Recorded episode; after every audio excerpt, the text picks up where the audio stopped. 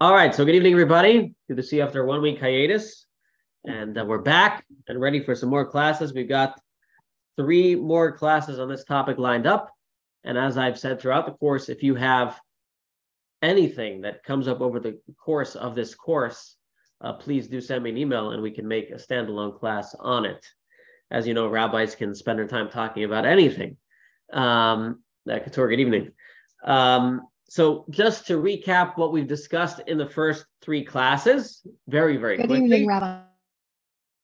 Thank you, thank you. Just very quickly, we discussed in the first three classes, we discussed about God. This course is about God. In the first class, we discussed who is God. Ultimately, we said the, the ultimate essence of God is unknowable. However, there are things that we can know about God. We discussed what about God, like his feelings, we discussed the why about God, why God, you know, creates us, why God creates evil, why God does certain things that we don't understand.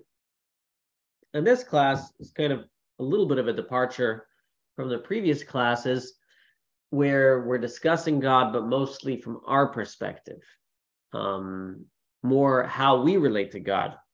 So, for example, the four questions tonight are Do I have to believe in God to be Jewish? Is it kosher to have doubts about God?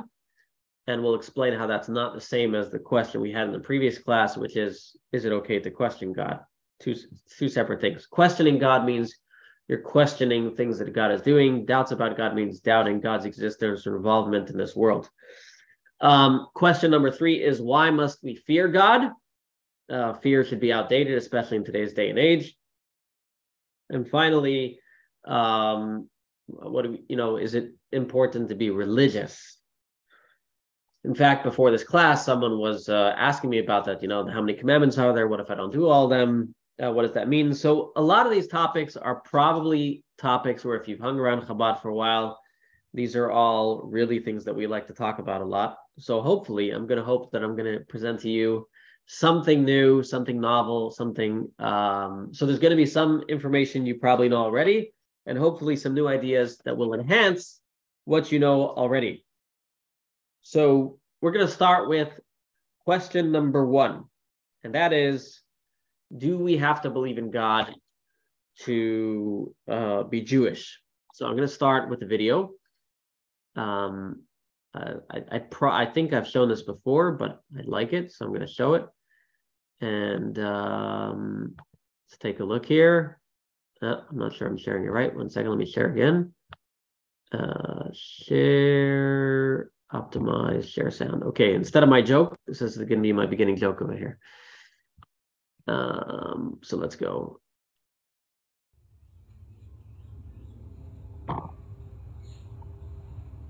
Hey, mister. What religion are you? Oh, well, that's a very thought-provoking question, baby. Well, first and foremost, I consider myself a spiritual seeker. My understanding of history has definitely cultivated within me a rather healthy disdain for organized religion, but I'm certainly not an atheist or even an agnostic. I'm perhaps what one might call a deist, and on some days maybe even a theist. So, in other words, I don't feel I could adequately describe my beliefs with any one label. Why? What religion are you, baby? Jewish.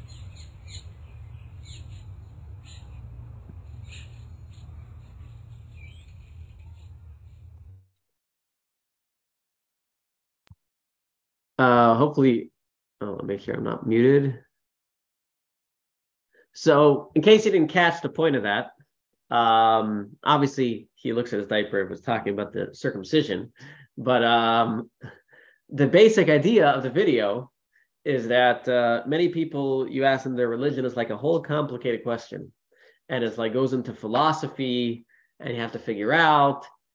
And for Jews, it's like you're Jewish now. How Jewish am I, and and what what things of Judaism do I like? That's a different question, but um, seemingly. Uh, there's a lot of people out there who identify as Jewish, which wouldn't necessarily classify as uh, their religion if they were part of another religion. In other words, eating, um, I don't know, you know, cultural foods doesn't make you the other type of religion out there. So this all boils down to the question of do you have to believe in God to be Jewish? And what do you think? Do you have to believe in God to be Jewish?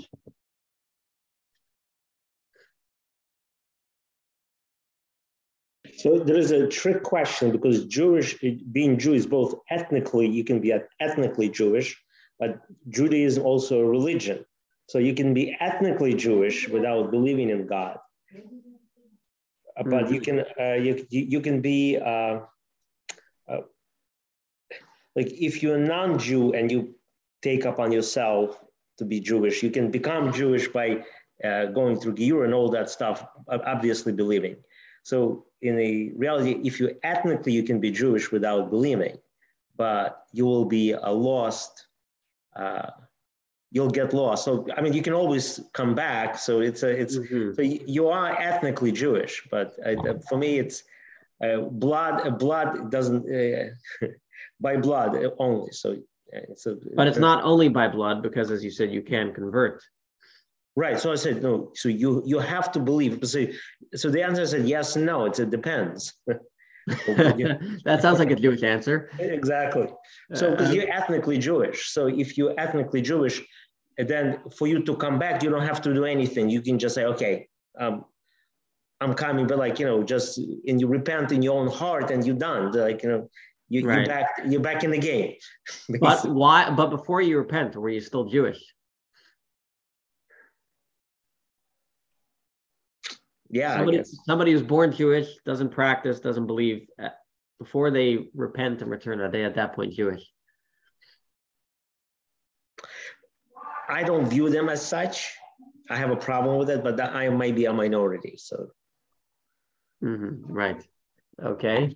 So the writes their father was agnostic and he was Jewish. I, I, I actually saw a stat that Judaism has the highest incidence of non-believers of any religion. Yes, that's correct. Yeah, Judaism has the highest incidence. Percentage wise, yes. Yeah. Not let's, take, let's take a look at some of the um, common definitions. Um, let's take a look here. Don't want to talk. Yeah. So, sorry, because of the, the single screen, you're going to see a lot of stuff on the screen on the top. So I'm sorry about it. Um, so I should be okay here are the different um, terms that might be used on what defines a Jew. You might define it as a race.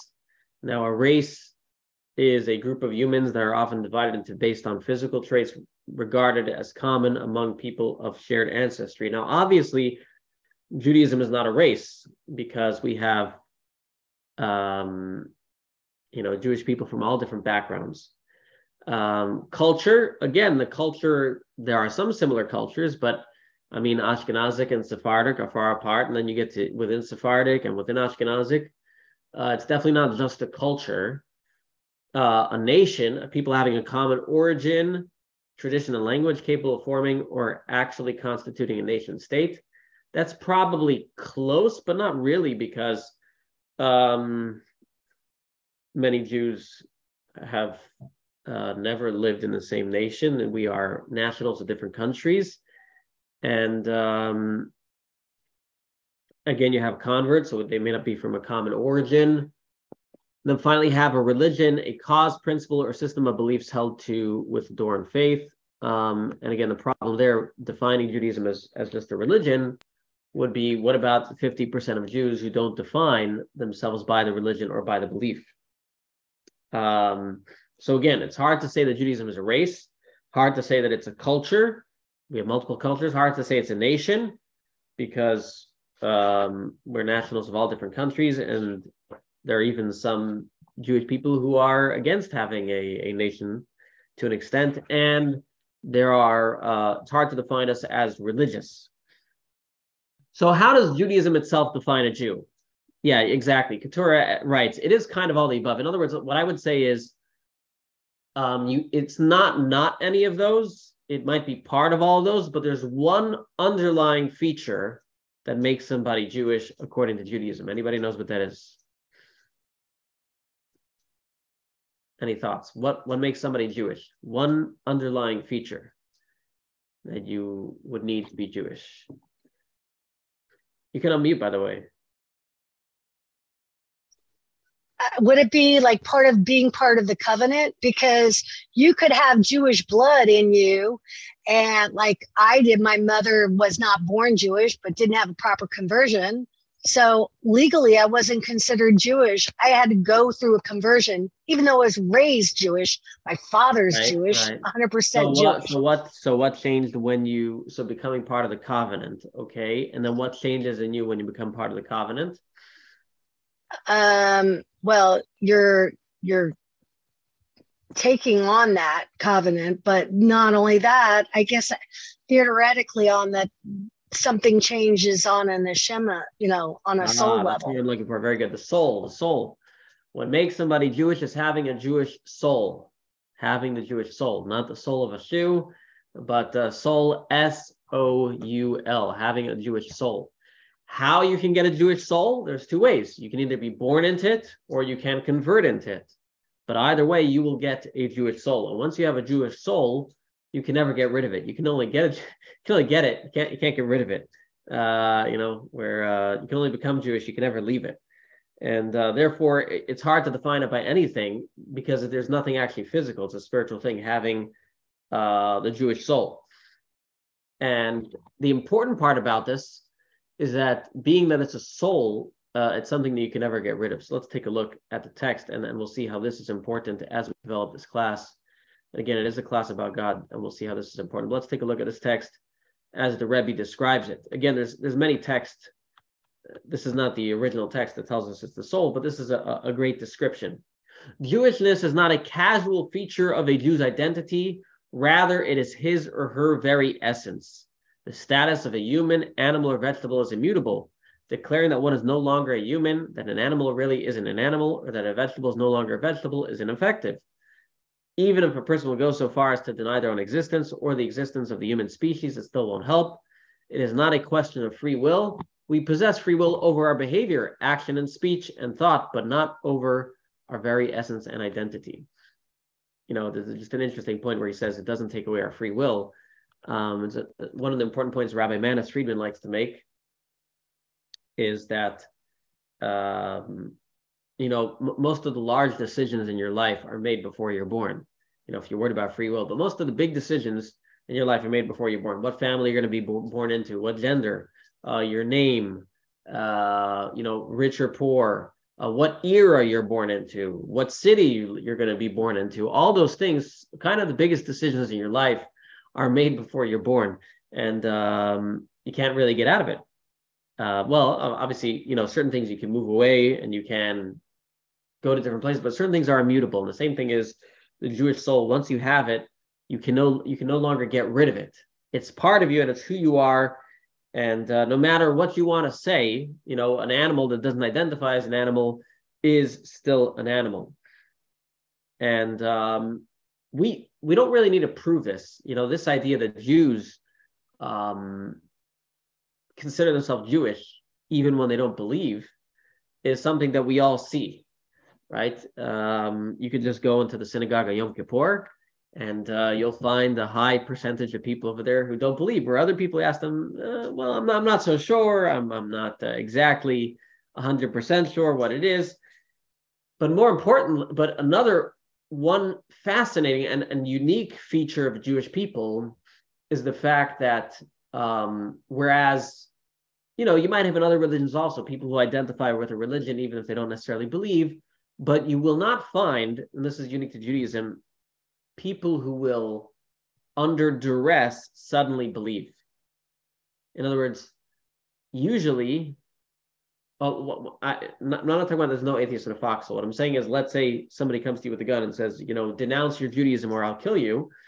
Throughout Jewish history, so many times people who were not religious at all suddenly displayed great Jewish pride in the face of danger, which is weird. They didn't believe anything. You know, Rabbi Shlomo Carlebach, the famous uh, Jewish singer, and he also used to tell stories. He tells a great story. He says there was one once a town uh, this is before World War II, before the Holocaust. In this town, was a very religious shtetl, a very religious town. But in the city, there was Muttel the sinner. Muttel the sinner. Muttel was a Jew who lived in the town, but he was a sinner. He, you know, Everybody would go to shul, he would go to the movies. Everybody would eat kosher, he would eat treif. Everybody would spit at him, say, Muttel the sinner, disgusting, horrible person. And as Rabbi Shlomo Carlebach tells the story, when the Nazis came to town and took over the town, um, they rounded up all the Jews, including Muttel the sinner, and they brought them out to the synagogue. And the Nazis laid out, Yamach Shemam, they laid out the Torahs on the floor. And they said, Jews dance on the Torahs. And Ramatul the sinner came to the front of the shul and he stood in front of the Nazi soldier and he said, We are Jewish people, we don't dance on Torahs. And the Nazi shot him in, in, the, in, the, in the head. And that's the story that uh, Shlomo Carlebach used to say. And the point of the story was that you can be Matul the sinner, but this is something we believe in. You know, even if you claim not to believe in, you claim to be uh, an atheist, um, it's always there. It's always deep down. It's immutable. And sometimes sometimes we can hide it. Sometimes we can allow it to be hidden. We don't necessarily see it. We don't necessarily connect with it, but our Jewish soul is always there, and therefore our Jewish belief is always there. And that's why in moments of duress, it actually comes out because in a moment of duress, there's no other choice. There's no other way of looking at it. Um, in other words, it's it's a question of the core of who you are and I, I, can't tell you how many people I meet in this town. Like, you know, they'll they'll you know they don't want to do anything. But if God forbid you tell them they're not Jewish, it's like the worst thing you could tell them. You're like, well, you don't do anything for you. You know, you don't you don't come to Yom you don't come to Yom Kippur for shul. You don't uh, eat bagels and lox every week. Like, uh, well, maybe they do, but you know, I, am saying like, why does it bother you so much to say you're not Jewish? But that's that's how you know that's how a lot of these people are, and, and the reason is because ultimately we believe they have that Jewish soul, and uh, when someone wants to deny them their Jewish soul, so to speak, by saying they're not Jewish, that bothers them to their core. There was um, one time a great uh, example given by the previous Chabad Rebbe. He says, a Jew is like uh, a letter in the Ten Commandments. Ten Commandments was uh, a stone, and there were letters engraved in the stone. Just as letters that are engraved can never, um, you can't erase them. You can't right? You can erase a pencil. But when the the engraved stone is part of the stone itself you can never erase it. It can get full of dirt. It can get covered over. You may not see it but it's always there. The letters are always there. And similarly our jewish soul it's always there. It can get covered over. We may not connect with it but um, it's always there so if that's the case you may ask well so rabbi so i don't need to believe to be jewish i have that jewish soul always so why do i need to do anything um, of course, the obvious answer is that you want to express your true self, but we're going to discuss it a little bit more um, in the next section of the class. But the first point of the class is can you be Jewish even if you don't believe? And of course, the answer is yes. So is Judaism a race? Is Judaism an it, it can fall under all of them, but ultimately, Judaism is who you are. It's the essence of who you are by virtue of your Jewish soul which will play a role in the following discussions that we will have coming up. Any questions or comments? Rabbi, yes. I do. Okay. Um, wasn't it? I, I think it might have been you that told me on a previous discussion, um, but um, ha- hasn't it been said that oftentimes people that convert to Judaism, they were already born with a Jewish soul. It was just they or they just needed to make it official, basically. That anybody anybody that converts um, had a, a spark of a Jewish soul already, and that's what's pushing them to convert. And when they convert, they get the full uh, Jewish soul manifesting themselves. Yeah, I thought so. Yep, yep. Rabbi, I have the opposite question. Um, what if a Jew converts to Catholicism? Mm. Then what? Then what? I'd like Very to know. Good, yes. So in Jewish law, if someone really converts, now what you have today a lot of Jews who convert out of ignorance, okay, which is maybe under a totally different category. In other words, you have Jews who grew up not knowing much about Judaism and and they live amongst Catholics, they live amongst you know, so they convert. It, it's you know they, they didn't know much about Judaism. Whatever they did know was something they learned in first grade, and so to them it wasn't a big deal. However, so that's definitely not considered um, you know that they're not Jewish anymore in Jewish law, if someone does know about Judaism and nevertheless converts, they are still considered Jewish, but in Jewish law, they do lose some benefits. For example, if someone really truly converted, like they really, you know, say, uh, you know, a true apostate, um, we may not count them for a minyan or certain things. They lose certain privileges. They can regain them, uh, but they are always still considered Jewish. They can't get rid of it, but they can, in Jewish law, lose certain privileges. Yes, but again, that's all assuming that they truly and properly converted. Unfortunately, we have today people convert totally out of ignorance, not realizing what they have in their own backyard in the studies of Judaism. Um, okay, so that is uh, section number one. So let's just uh, run through the slides so you see what we're talking about. Um, fortunately, because I have this. Um, all right, so the slides are like this. I hope it shows. Oh, yeah, okay. All right. Um, so we discussed over here. Uh, do I have to believe God to be Jewish? Which before you can discuss do you have to believe in God to be Jewish, you have to discuss, well, what is a Jew? We discussed it can't be a, just a race or just a culture or just a nation or just a religion. And so ultimately, we decided a Jew is someone who has a Jewish soul, and a Jewish soul is attained by birth or through conversion. Practice or beliefs do not impact one's Jewish status. And uh, as the Talmud says, even one who sins remains a Jew because you cannot discard your essence. And a synchronized Jew expresses your Jewishness through Jewish behavior and belief. In other words, you are expressing your essence that is truly there. Uh, but failure to do so does not undo your Jewish status. Deep inside, the soul remains loyal to God. As uh, Rabbi Schneur Zalman of Liadi said, even the most irreverent and sinful Jews typically surrender their lives to sanctify God's name. And as we brought one story of Mutal the sinner, um, and there are so many stories throughout the Holocaust and uh, other places. Um, you even have more recently had Daniel Pearl. Uh, Daniel Pearl was a not not very religious, but he was a, a, a journalist and he was caught by ISIS. And the last words he says, I think, was, "I was born a Jew and I'm going to die a Jew." Um, I don't even think he was pro-Israel, if I recall. I don't, I don't remember. I have to look that up. But um, uh, but that those were his last words. Um, so that and that's because that's the essence of who we are, and it can never change.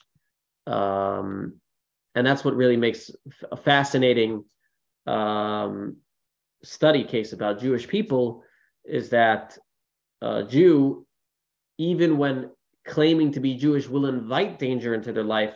They will do that, even though denouncing God can set them free. Uh, maybe he was a New York Times report. I'm not sure.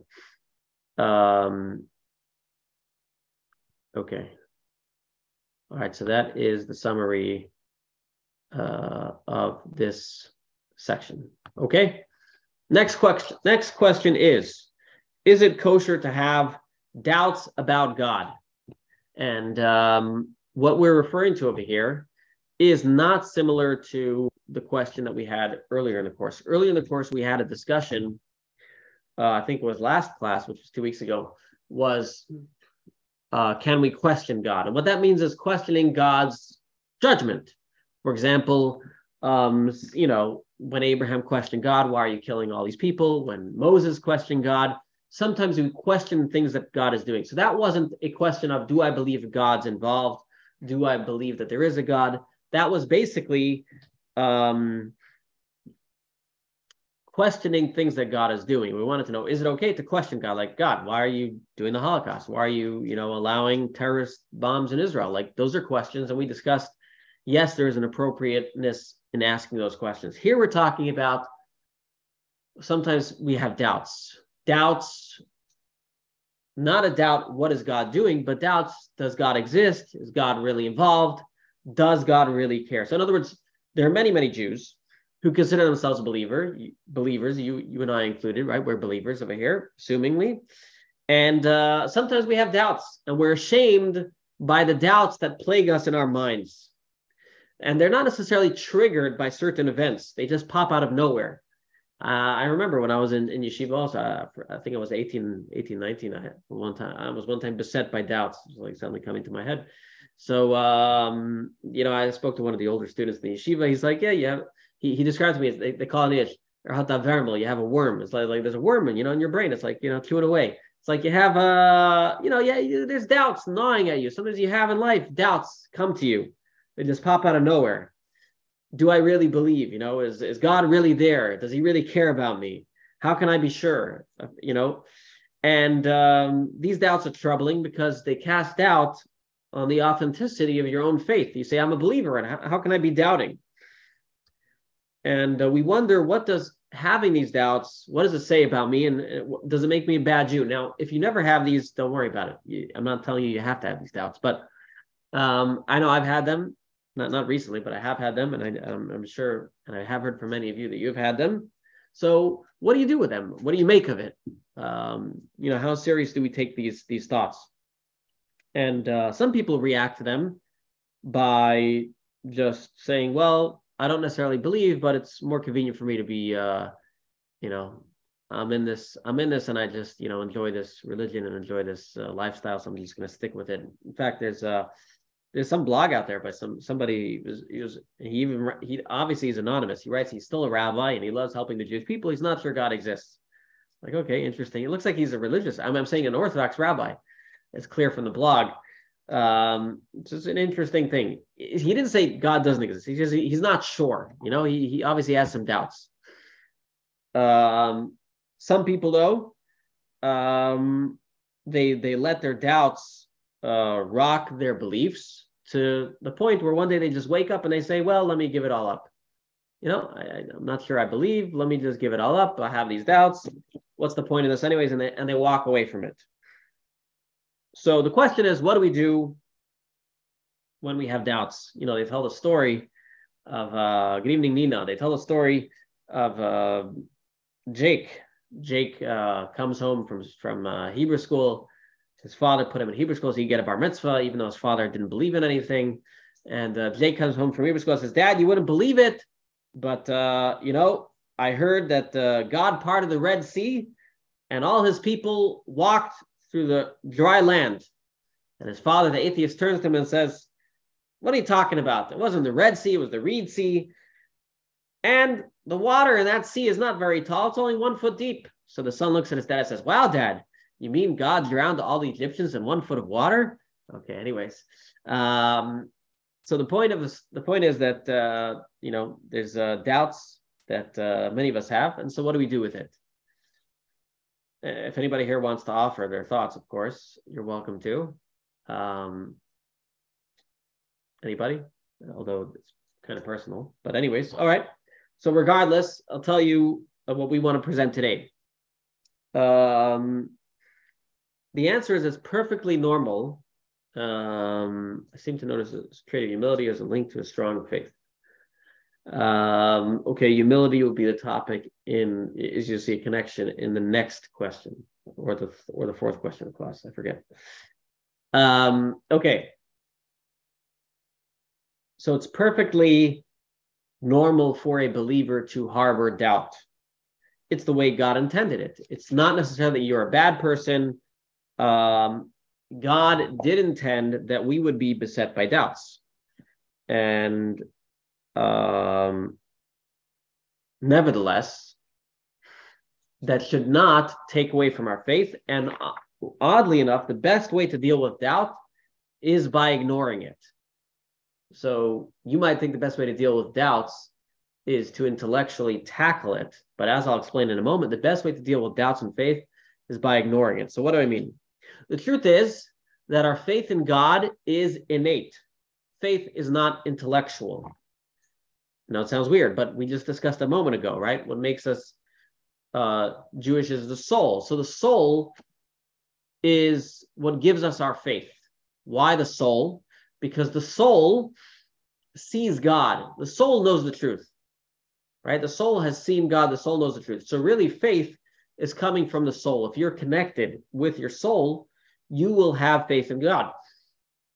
We have an intellectual study about God um, because we also want to involve our mind as well, and you know, to deal with certain obvious problems and doubts that we may have. But ultimately, your faith comes from your soul. Your faith is not uh, really intellectually based, as very good Anita points out. Logic can ultimately not fully grasp God. That's something we spoke about in the first class.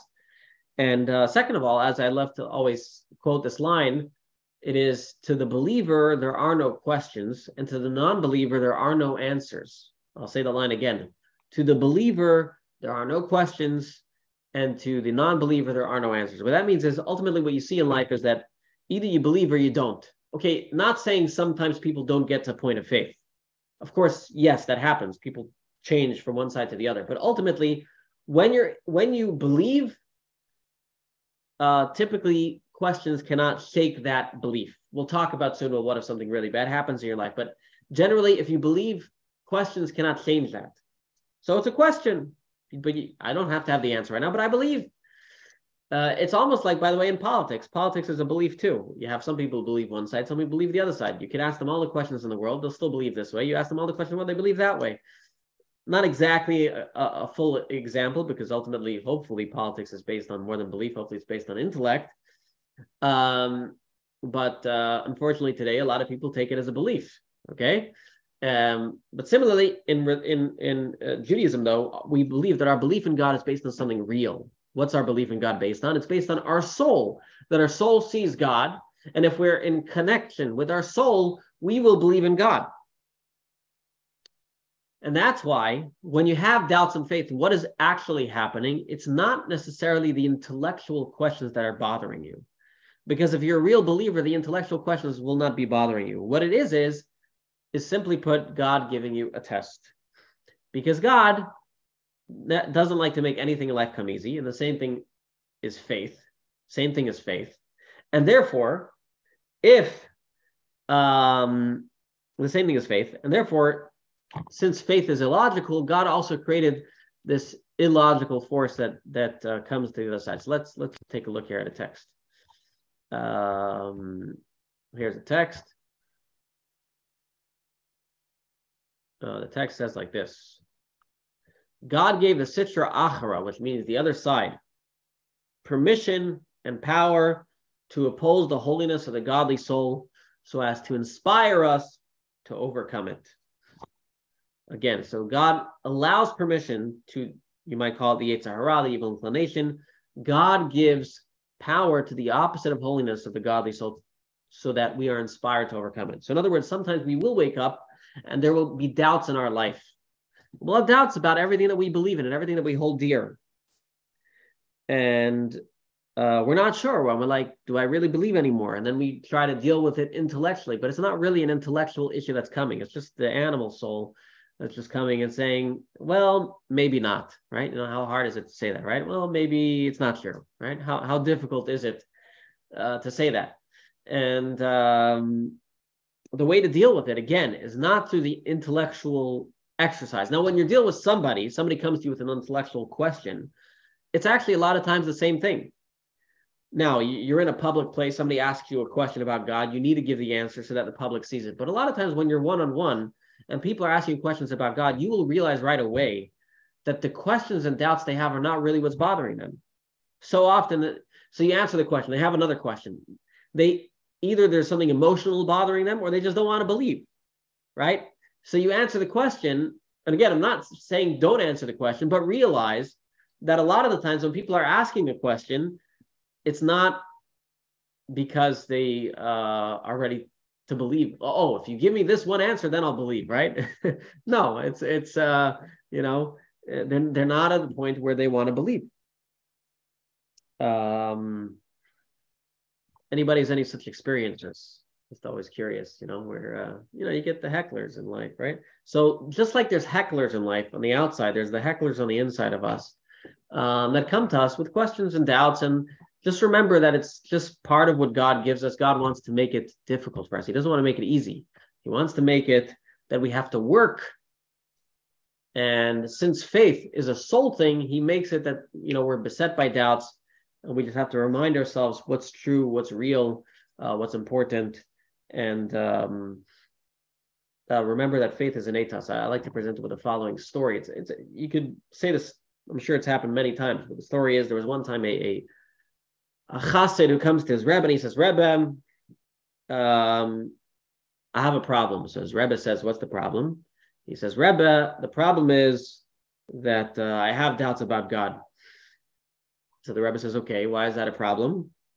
He says, what do you mean, Rebbe? It's, a, it's a, I have doubts about God. That's a problem. He says, so why, why is that a problem? He says, what do you mean? I have to, I'm Jewish. I have to believe in God. He's like, oh, so if you, if you, if you, if you're bothered by it, then you, then you don't have a problem, right? In other words, if he really had a doubt, then he wouldn't be bothered, right? Then he wouldn't come to his rabbi and says, Rabbi, I have a problem. I have doubts. Obviously, really you believe, and you're bothered by the fact that you have doubts that maybe God doesn't exist, right? So the same thing is with us. When we're bothered by the fact that uh, we have doubts, um, that's a reminder to us that truly we do believe. And uh, the, the existence of doubts and the fact that the existence of doubts bothers us means to us that um, truly we believe. Uh, one of the rabbis who's giving this course shared a, an amazing story that happened with him. And um, I really think it, it brings home this point. He said he um, he had a congregant in his uh, in his community, and um, you know they were getting close to Chabad and they're getting involved, you know, with the you know with the Jewish soul and Jewish actions, and they had started buying Jewish books, and they got mezuzahs and tefillin and all different things, and keeping some kosher and whatnot. And then one day, unfortunately, uh, one of their children passes away, and as you can imagine, of course, that's a horrible and terrible ordeal for anybody to go through, and uh, it shook their beliefs. And the rabbi obviously reached out to them, but after a while, they stopped returning his phone calls. And uh, one day, they show up at his office, and they show up with a whole package of stuff, and they say, "Rabbi." Um, you know, you know, they come there with heart wrenching, they're crying, and they say, Rabbi, we don't believe anymore. You know, just can't do this anymore. We're just coming to return to you all the books, all the mezuzahs, all the tefillin, and uh, we're going to give this to you. And so maybe someone else in your community can use it. And uh, the rabbi looks at them and says, uh, I know that you're going to be back. And they say, How do you know? He says, Well, um, the fact that you're crying, the fact that it's bothering you, the fact that it's disturbing you.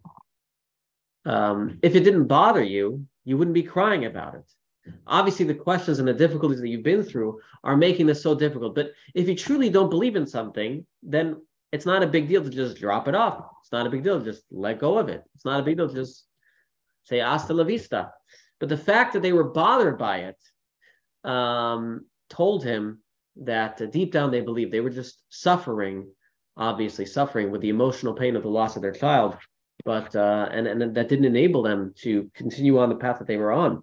But ultimately, um, 100% uh, they had that belief, and so that's really the idea over here is that a lot of times we have to realize that our doubts are not really uh, what we think they are. They're not really that we truly don't believe.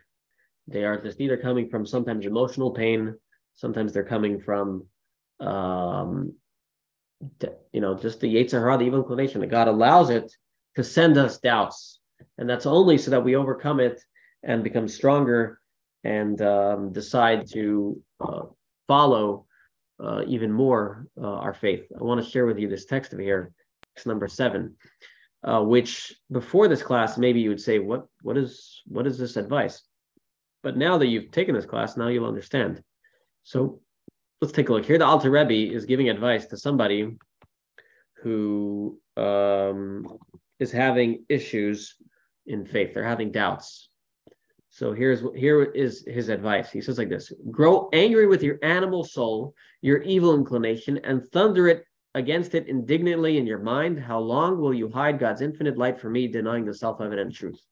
This will help your godly soul see the truth of God's endless unity with the clarity of sensory vision and not just by the power of deduction and logic. The Jewish people are believers, the children are believers. So when you read that text, what type of advice is this for somebody who's having doubts in faith? Then what do you mean? You need to go to a course and God and study and get the intellectual knowledge. But now that we've had this class, we understand is that faith really is non intellectual. Uh, faith is really a connection with our soul, and our soul is a believer. Yes, a lot we do need to god wants our mind to be involved in our religion and therefore we do and i, I believe it's more rational to believe in god 100% but my faith is not based on my understanding okay um, and so this is uh, why this advice makes sense he's saying it's sometimes when it comes to issues of faith the intellect the intellect is not the problem. it's not really the issue, and that's why you don't talk to your animal soul. So you just need to scream at it and just say, you know, heck with you. You're just you're just causing problems. You're just trying to bite my ear off, right? And I, I said, really, you see the same thing we see, just like we see it in, internally, you see it externally as well. There are people, like I said, you meet you meet in life, and uh, they're they're berating you about your faith, but it's not like if you answer their questions, they're suddenly going to come over to believe. They, they've decided and made a choice not to believe. So let us uh, recap what we've said via the um, the slideshow.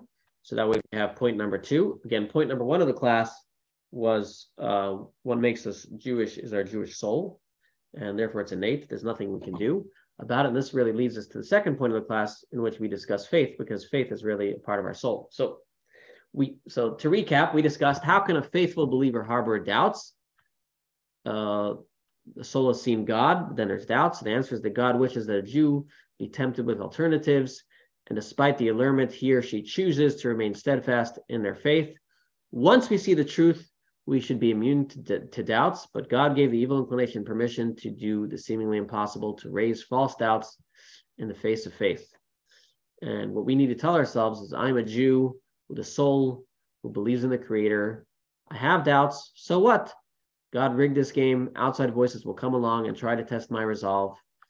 And so ultimately, having doubts means God has confidence in you that you have the ability to overcome them. They are a testament to your superior power so counter them from a place of empowerment. Um, I'm going to skip that slide. Okay. And so ultimately, is it kosher to have doubts about God? Yes, it's part of God's plan to test us. Swat them away and carry on in life. So that was section number two of our class. Any questions or comments? What happens if you never have any doubt? Like, what does that mean? Um, well, you you never had any doubts in your life? No. Like not once in your entire life? Not that I can recall ever. Well, then obviously you've been praying. In the morning prayers, we say, Va'al tevienu saying, God, don't bring me to a test. So as much as we extol tests that God gives us, we don't like to be tested. We still ask God not to test us. When we get tested, we understand why it's there. And as we explained, it's God is uh, trying to get you to a deeper level, but um, uh, doesn't mean that you have to have a test and a doubt. There's a, that possibility. You're probably tested in other areas of your life, maybe not in faith, maybe in other areas of your life. You have tests. Oh, I'm sure. I mean, there have been many times where like I cried and said, "Why? Why me? Why you gotta do this?" But I'm still like not doubting. I'm just a little irritated at the time with his uh-huh what I perceive. So that right. So that would go, that would go right. So that would go to the discussion of the last the previous class where we discussed when we're questioning things that God is doing. This was more specifically questioning God's existence or involved or is God involved in my life or in the world. That I've never had a doubt. Okay. All right. Okay. Any other questions? What if you have doubts not about God existence, but God of the Torah, like if yeah no those are all yeah 100 all all included it all included in in what we just spoke about up here yes correct or you or you doubt you know is judaism the real thing or what yeah know, yeah that's what i mean yeah, the, yeah. because doubting god is once you convince that it's there like very hard but right, right, the right. rest of the torah is doubting is the comes very often how often can you doubt me no no is it before is it how often is allowed to doubt god Oh, oh, how often? I don't know. Uh, I didn't see a restriction anywhere. Um, definitely, uh, uh, the more you, uh, probably the more you indulge in it, the more it, it sticks around, though, right? Yeah, I mean, but you, you, you're right that ignoring it, it, it, I think it's the best way. It's, uh, it's. Uh, yeah, yeah. In other words, not, not to say don't deal with the intellectual part of questions, but yeah. always remember faith is not ultimately intellectual. Yeah. The, the it's you can it's 95% intellectual, 5% is pure faith. Like you can't do anything about it. You just either yes or no. So it's a, right. Uh, actually, on that note, while we end this section of the class, um, I want to share this other great video that I have that describes this as well. Um, also another stick figure story. Um, let me move this out of the way one second. I, I love this one as well. Um, so let me show this.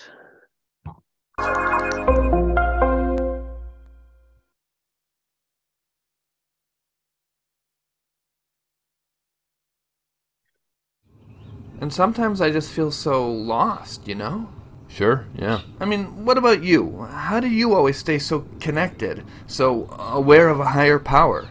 Well, I'd say part of it is self discipline. You know, a specific, deliberate effort on my part to remind myself that we're all really just extensions of the infinite. And I'd say a big part of it is probably this harness rig that attaches me directly to my creator.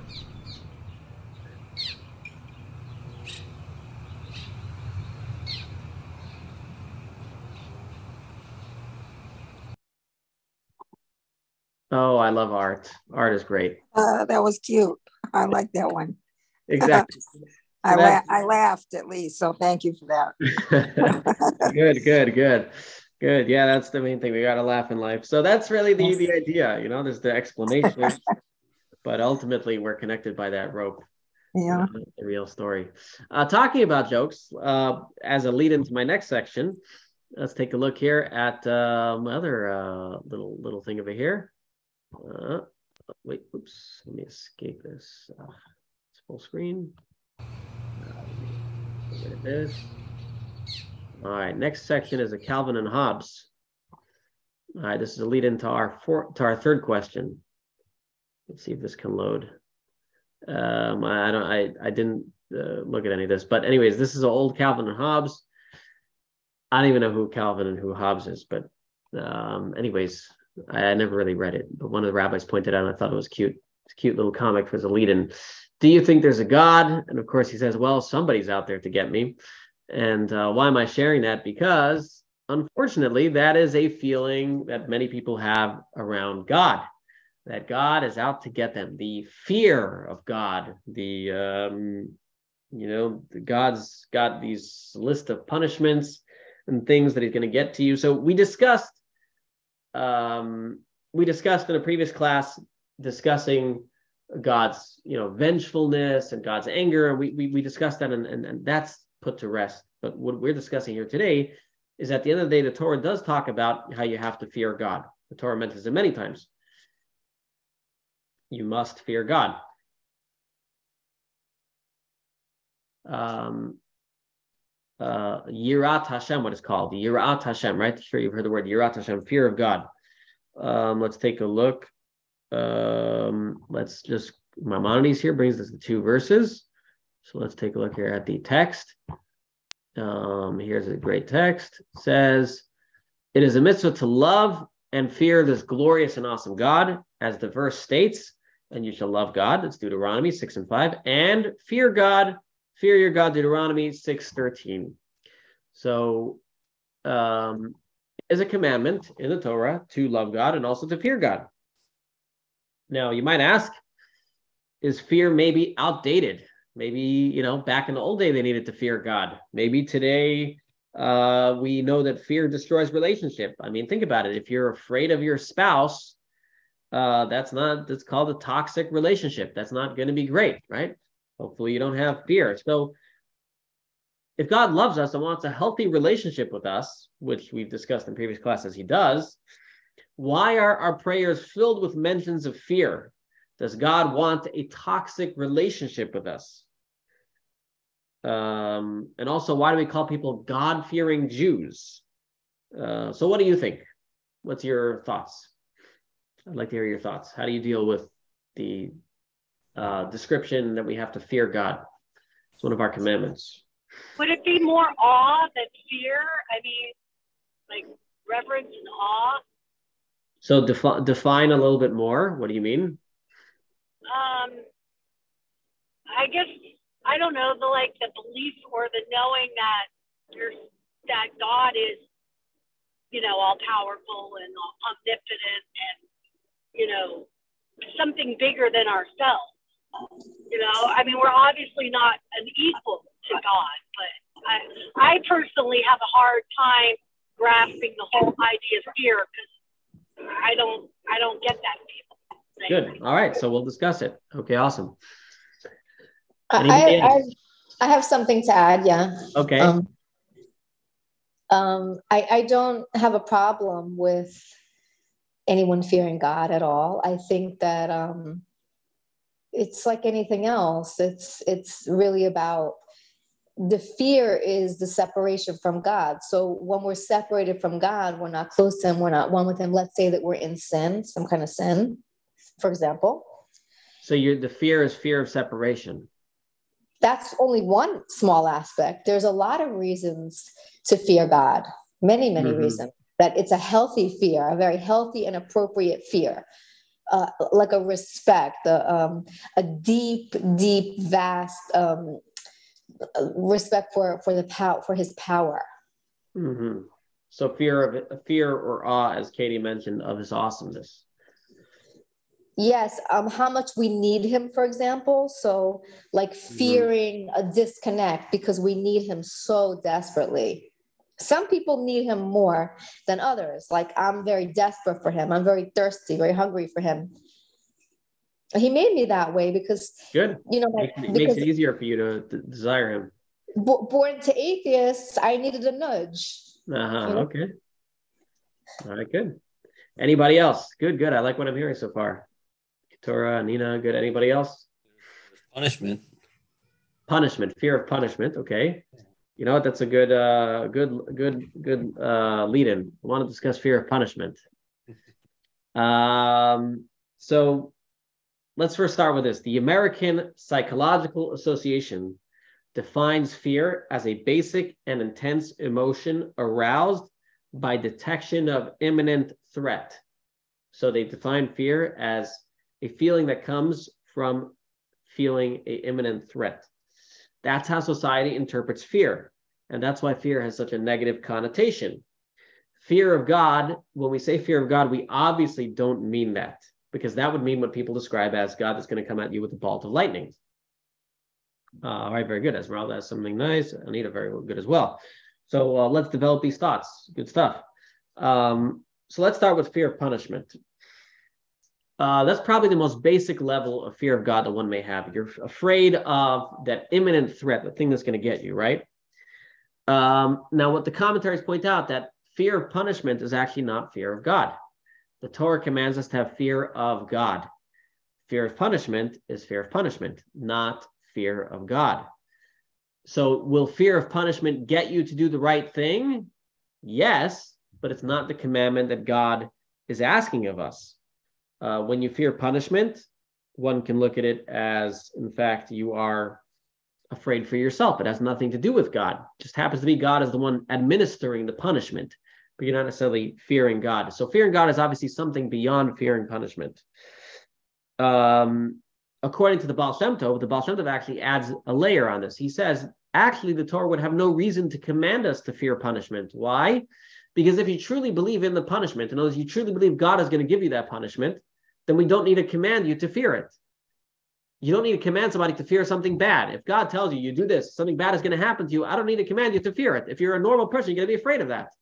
So when the Torah commands us to fear God, it cannot mean to be afraid of the punishment because that should be a natural feeling if you believe that that punishment is going to happen. Expanding on this idea, the Tzemach Tzedek, the third, the third Chabad Rebbe, explains that um, truthfully, uh, the real problem in a sin is not the punishment, but the sin itself. Something actually Nina alluded to a moment ago is that um, you feel the sin is the distance from God the punishment is uh, the remediation of the sin. So again, the sin is the problem. The punishment is the remediation of it. It would be, for example, somebody would say, "I don't want to get sick because I don't want to take the medication." Right? Imagine someone say, "I don't want to get sick because I don't like the bubble flavored uh, antibiotics." That's stupid. You don't want to get sick because you don't you don't want to feel sick, right? Not because of the not because of the remediation that you don't like. You don't want to actually be sick. So similarly, um, fearing punishment would be kind of backwards. It would be the punishment is actually the remediation, how God is healing us. It would be like being afraid of medicine, not being afraid of, of the thing itself. And finally, the Rebbe Rashab, the fifth Chabad Rebbe, points out that uh, again, fearing punishment is actually uh, self-motivated. It has nothing to do with God. It has to do with yourself. So to recap, fear of punishment is not fear of God. So therefore, it cannot be what the Torah is referring to because you're fearing the punishment. You're not fearing God. Number two, there's no need to command us to fear punishment because if you believe in the punishment, you should automatically be afraid of it. So when the Torah tells us to be afraid of God, it cannot mean be afraid of the punishment. That should be a natural if you believe in the punishment. Number three, um, fearing the punishment would be like fearing the medicine and not the illness. Okay, the illness is the sin itself, being distant from God. And uh, number four, fear of punishment is all selfish. So, what is fear in Judaism? We described what it's not. It's obviously not fear of punishment. Although, again, that has its role. It can help you do the right thing, but that's not what the commandment is. So let's read Maimonides, A Pathway to Fear. Maimonides writes like this What is the way to love and fear God? When a person contemplates God's wondrous deeds and creations and appreciates his infinite wisdom that defies all comparison, they will immediately love, praise, and glorify God, yearning with tremendous desire to know God's great name. When they reflect on these matters, they will immediately tremble in awe and fear, aware that they are but tiny, humble, and dull creatures. Ooh, I like that one. Dull creatures of slight, petty wisdom before his perfect knowledge. So, in other words, Maimonides is describing what happens if you were to truly appreciate who God is and how small we are, we would be awestruck by God. Awe, which is um, was first mentioned, is a combination of admiration, humility. This is what Anita spoke about, and respect. You admire something so much that you are humbled by it. This combination of admiration and humility leads to respect. I'm going to say that again. Admiration and humility leads to respect. And um, that's going to play an important role in a, in a moment. I'll get that in a moment why that's important. Uh, or maybe I should I shouldn't spoil I should spoil it now. I'll just say it now. So um, one of the reasons that uh, fear or awe, as we're describing, is important why love of God is not good enough is because actually love is also selfish. Let's take a look at a relationship. Love in a relationship can be very selfish. What do you love about them? we spoke about essential loves other times, but love can be a selfish uh, feeling. Okay, you love the person, but that's why we have you know, for all the romance movies that are out there and, and people talking about love, love, love, and love is the most important thing, actually, love is not necessarily the most important thing because, as we see with all the love, so many relationships fall apart. Why is that? Because love, eh, eh, certain levels of love, can be completely selfish. However, when you have admiration and humility, that creates respect. Why does it create respect? Because it's not about just myself anymore. In other words, if you just love your spouse, well, when that spouse is not giving you things to love anymore, you're ready to dump them and throw them on the wayside. Or when you admire your spouse and uh, you are humble in front of your spouse, realize just how amazing your spouse is, just as a person, an amazing person. Uh, then you have humility, and even if they are at a point in their life where they can't give, they they cannot provide for you anything. Let's say, God forbid, uh, somebody has a spouse that gets very ill, unfortunately there's so many stories out there uh, of, of you know where one spouse gets ill and the other spouse just dumps them. There's multiple stories like that. Why? Because obviously the healthy spouse just had love and when the other spouse can't provide with them anything then there's nothing to love anymore. They leave. But if you admired that person you you, you felt humble in front of that person. You admired who that person was then it, it's not so much about you anymore and therefore you respect that person. So again admiration and uh, humility bring to respect. And so it's the same thing with God. If we just love God, well, when there's things that God does that uh, we don't love anymore, um, then we're liable to dump him on the street corner. Not exactly, obviously, but I mean, you know, so God is, you know, hitting me with a bunch of horrible things. Uh, I'm not sure I want to stick around with him right now. But if we admire God and we respect God, in other words, we, we understand how great God is, what he means to this world, how the world cannot exist without him, how the greatest uh, things that you see in nature are nothing compared to him. When you have the admiration and humility in front of him, then you'll always have the respect of God, and um, you'll never lose that respect. And so that's why it's important to have both love and respect. Love brings a passion into it. Awe doesn't bring that passion as much, but awe makes it less about us and more about God, uh, which creates the possibility for that relationship to continue for the long term. So again, I, I think really uh, uh, um, a description of a marriage is, is great in this case. Again, if you have just love in the marriage, as they describe in Hollywood, they fall apart very often. Uh, what you need as well is uh, fear, as we're calling it, but as we're defining fear today, means truly an appreciation of the other person, having the admiration and the humility, which leads to respect of the other person. Uh, Rabbi Tzvi Freeman uh, tells a story that he he uh, he lived in Toronto and there was a former gang member, a Jewish gang member there, and he he asked him, "Were you ever afraid?" He says, "I was only once afraid when I met Golda Meir." Says Golda Meir, was she holding a gun? No, she wasn't holding it. But you met Golda Meir, you were afraid. You know, Israeli politicians can be afraid, especially Golda Meir. But uh, you know, he had obviously it was a not a physical fear, but it was a, it was fear as an admiration and a humility in front of here's you know the, the leader of the, of the, the Jewish state and uh, you know the Iron Iron Lady as she was called as well um, that uh, gave him that feeling towards uh, Golda Meir. Of course, uh, during the war, it was a different story, but anyways, um, it's a whole nother story for another time uh, when we do Israeli history. Um, any questions or comments?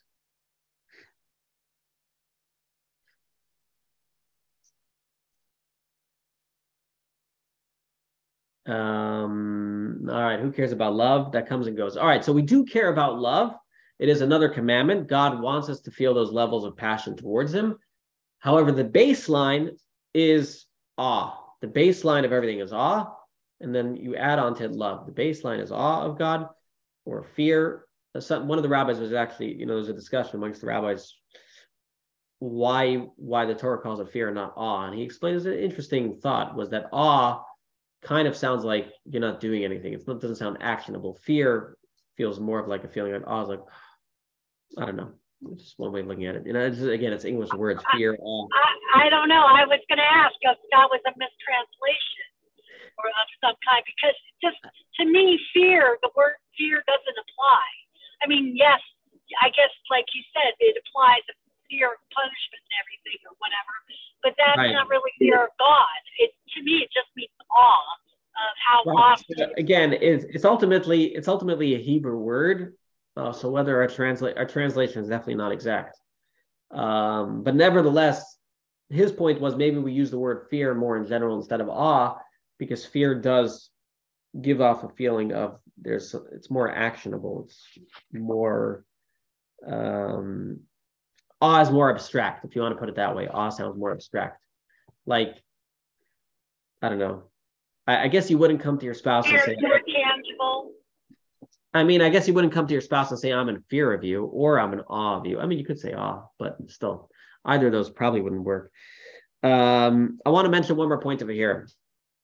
One more important point, because fear and awe of God is all is looked so often in a negative light. I've given it a positive spin today. I want to give it one more positive spin when we have this appreciation for God, that He's always present and He's always there, and therefore I have to treat Him with respect and humility.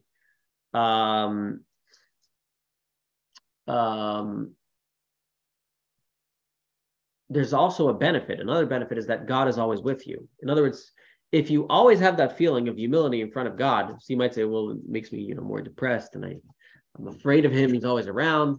But actually, it's, it's, it's such a comforting thought, knowing that God is always there with you when you have the recognition and understanding that uh, God is always there with you, it, it, helps you in your daily life. You have less anxiety, less um, less uh, fears.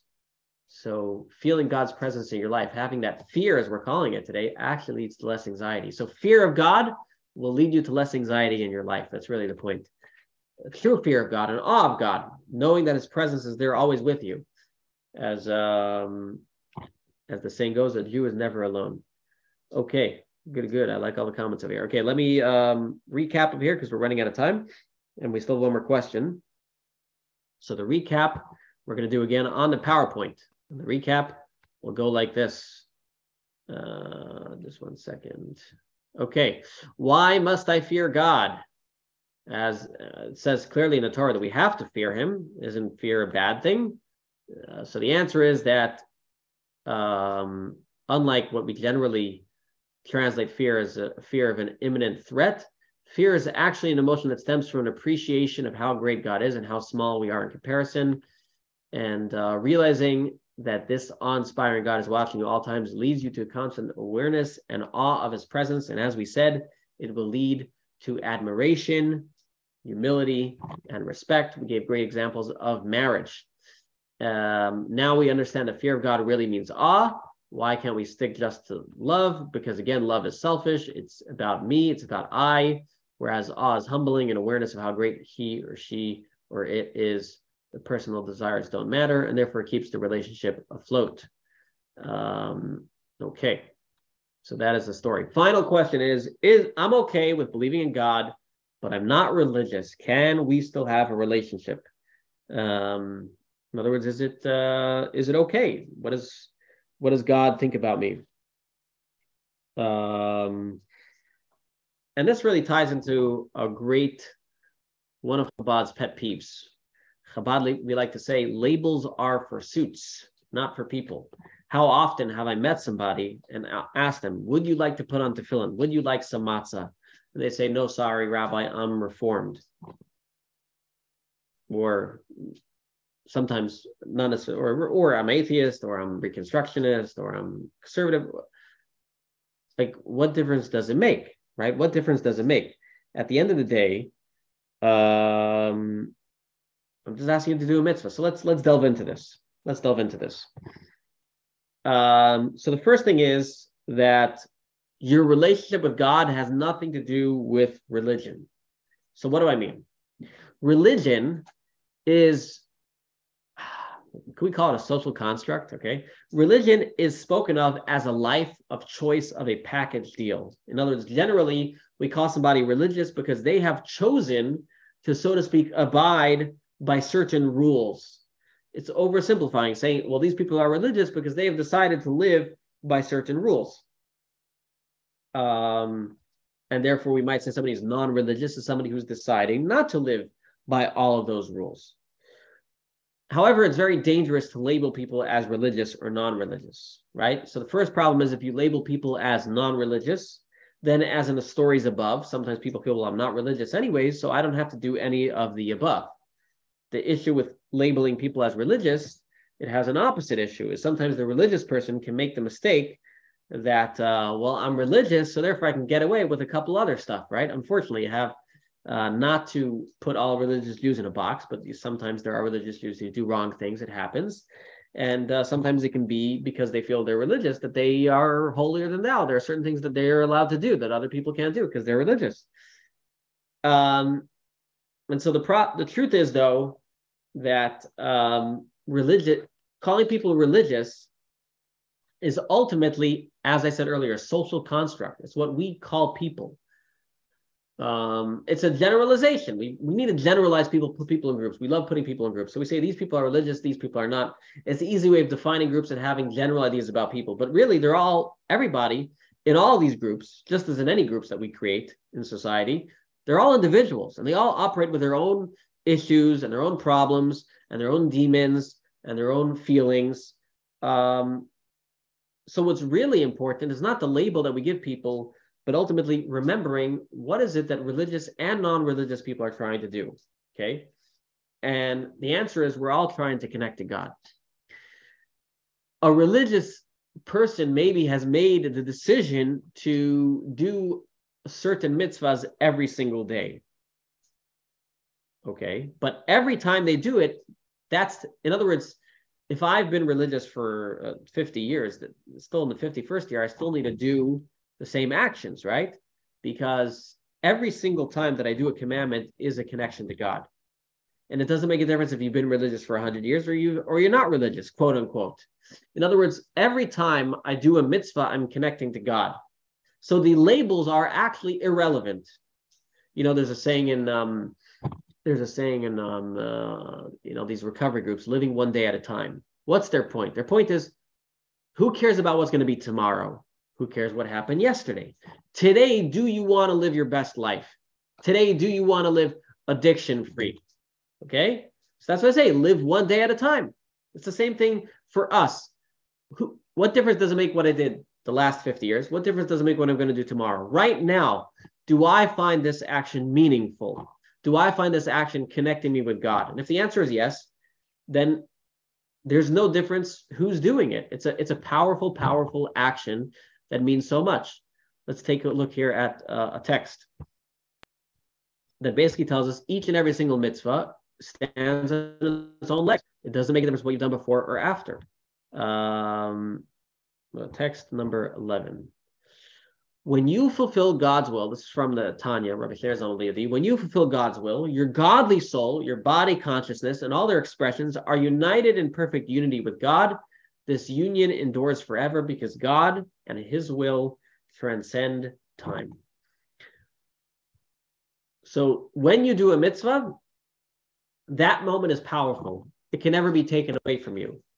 We tend to think, well, only if I do it all the time is it worth it, right? So, for example, somebody might say, well, if I'm anyways, if people tell me this all the time, Rabbi, I'm anyways not keeping Shabbos, so uh, why should I do Friday night dinner? You know, I don't keep it properly. Or Rabbi, I'm anyways uh, driving to shul, maybe I should drive to the movies, or well, all different things that people give themselves rationalization. And we have to remember that each and every single action is judged individually. Uh, we, we, we're, we're too often making this whole package. And because of that package, we throw ourselves into certain boxes.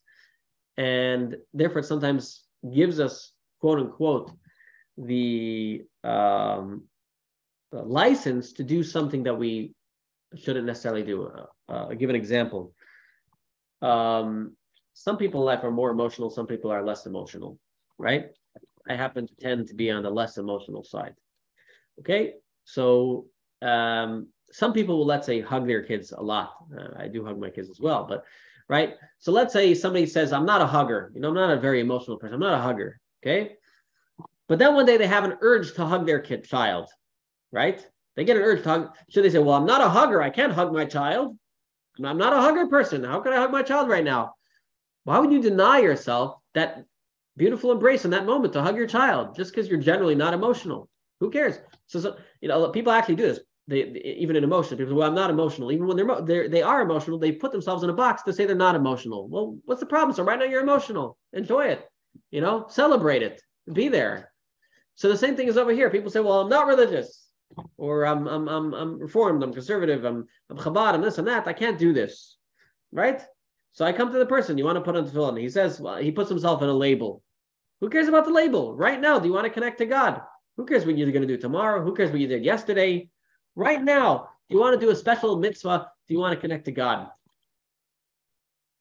All right. So there's some people who connect more often. Some people connect less often, and we ha- we've had discussions so many times. If you've been to Chabad, you know already that uh, again, you know, as the Rebbe would say many times, the most important thing in life is that you're progressing. You know, the the very religious person is not necessarily better than than quote unquote the non-religious person. The most important thing is that you're progressing in life, um, trying to go somewhere.